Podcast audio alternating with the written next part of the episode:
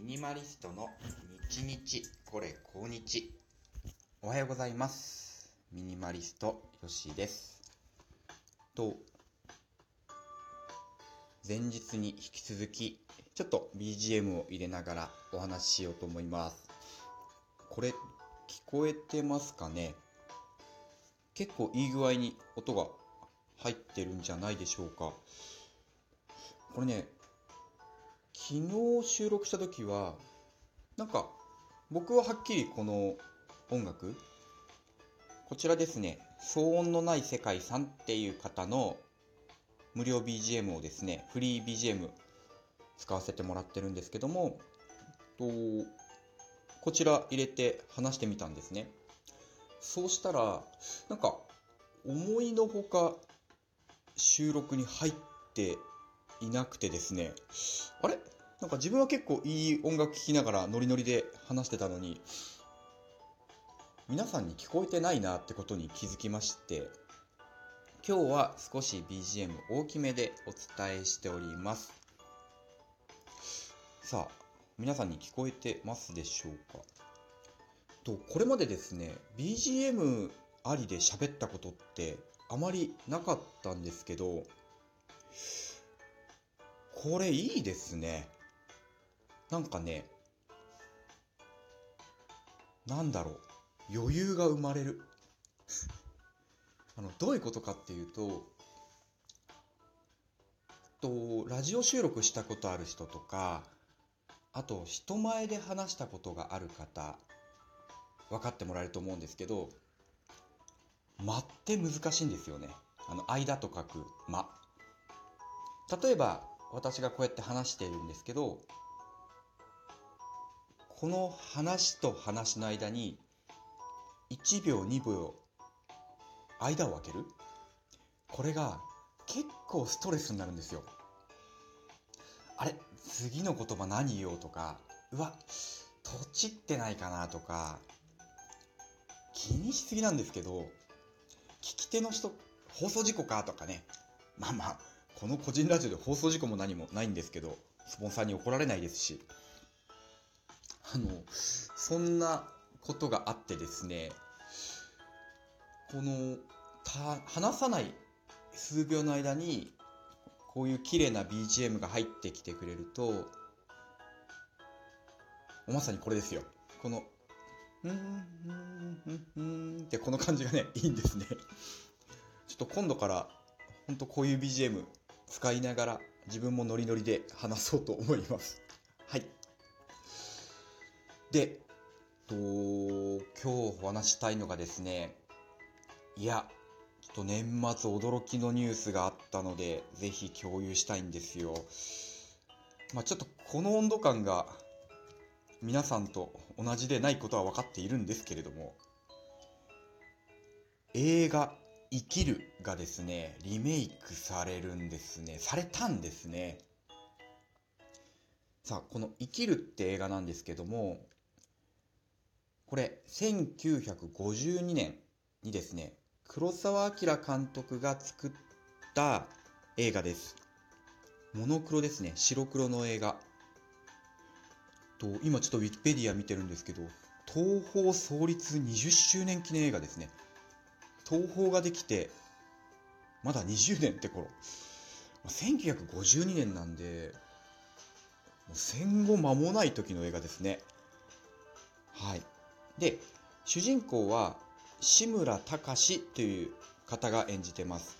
この方黒澤明の映画にはよく登場してまして7人の侍でもですね侍の一人として出ていた方なんですがもうほぼこの人がの一人舞台の映画なんですね。でどういう映画かっていうとと市役所に勤めてる課長さんが本当にあの無意に過ごしてると言いますか特にすることもなく仕事が来てもいかにたらい回しするかで生きているっていうね。で部下からもまあまあああいう人だから諦めようなんてね誰からも信用されずただただ毎日寝て生きているだけっていう人生を送っていたと。その人ががんになるんですね。がんになる、ま、お前はあとちょっとで死ぬと。半年で死ぬと。なんかちょっと BGM と合ってなくてすいません。亡くなまあ、亡くなってしまいそうになるんですよ。でその後にですね最初の1時間がまあ辛いんですよね。なんで俺ががんになったんだ？俺はどうすればいいんだって言ってひたすらひたすらこう夜中さまよったりですねお酒に逃げてみたりあと取ったこともない有給を取ってみたりですね。いろんなことをする。けど気が晴れないしただただ恐怖だけが近づいてくる。そんな中ですねこう人との出会いがこの志村隆が演じるその課長さんを変えていくんですね。で前半の最後でですねこれ誰だっけな女の子に会うんですよね。OL さんに会ってですねそう OL さんと喫茶店でお茶をしながらあることに気づくんですよね。俺の生きるって何なんだろうってことに気づく。そこからの話の展開がすごくてですねえこれ本当に70年前の映画なのっていう話の展開をします。あのえって言いました見てて。あでどうなるのっていうね。まずこう超真面目な話なんですよ。超真面目な話なんですけどじゃあ脚本がこうなんだろうな紆余曲折しないのかってわけじゃなくてもう脚本で楽しい。ここは楽しい。でその中の話は本当に心動かされるんですよね。生きるってなんだろうっていう。まあ、結論から言うと、まあ、死んじゃうんですよ。そう。で事実は何も変わらないんだけどそこに向かう、まあ、彼の生き様っていうんですかね。そこにすごい心動かされます。と私あの映画レビューサイトあのフィルマークスってのにアカウント作ってまして、まあ、これになんか見た映画の点数つけながらいろいろいろんな映画ね新しいのも見てるんですね、まあ、この前で言えば「スラムダンク見ましたと。生きるは私が唯一5点をつけてる映画です。はい。今まで見てきた映画の中でこの映画だけは逃せないと。あのいわゆる無人島に持ってく映画何って言われたら まあ生きる持ってきますっていうぐらい何度も見たい作品です。で年末にあった話っていうのがですねこの「生きる」が今年リメイクされたらしいんですね。なんでらしいかっていうとまだ上映されてないからでして2022年はイギリスで制作されてですね来年の3月に日本で公開という予定だそうです。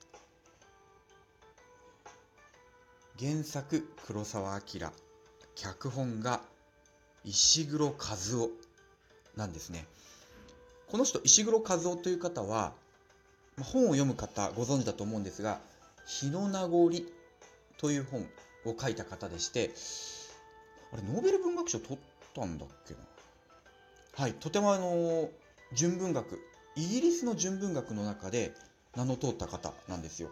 もう帰化してイギリス人なのかな？で出身が長崎県だったはずです、はい、この方が黒澤明の「生きる」を今年映画化したんですね。で監督がオリバー・ハーヌマスという方だそうです。そこのこの方私初見なんですけど映画はまだ3本目か。そんなに撮ってないみたいですね。はい。そう。石黒和夫黒澤明。このコラボでちょっと私の好きな映画が新しくなったということでですね。もうちょっと3ヶ月後が楽しみでしょうがないです。はい。ちょっと泣いちゃうかもしれないですね。ここ最近、こう、ふとしたことに泣く、泣きそうになるってことが増えてきてですね、なんだろう、記憶の蓄積っていうんでしょうか。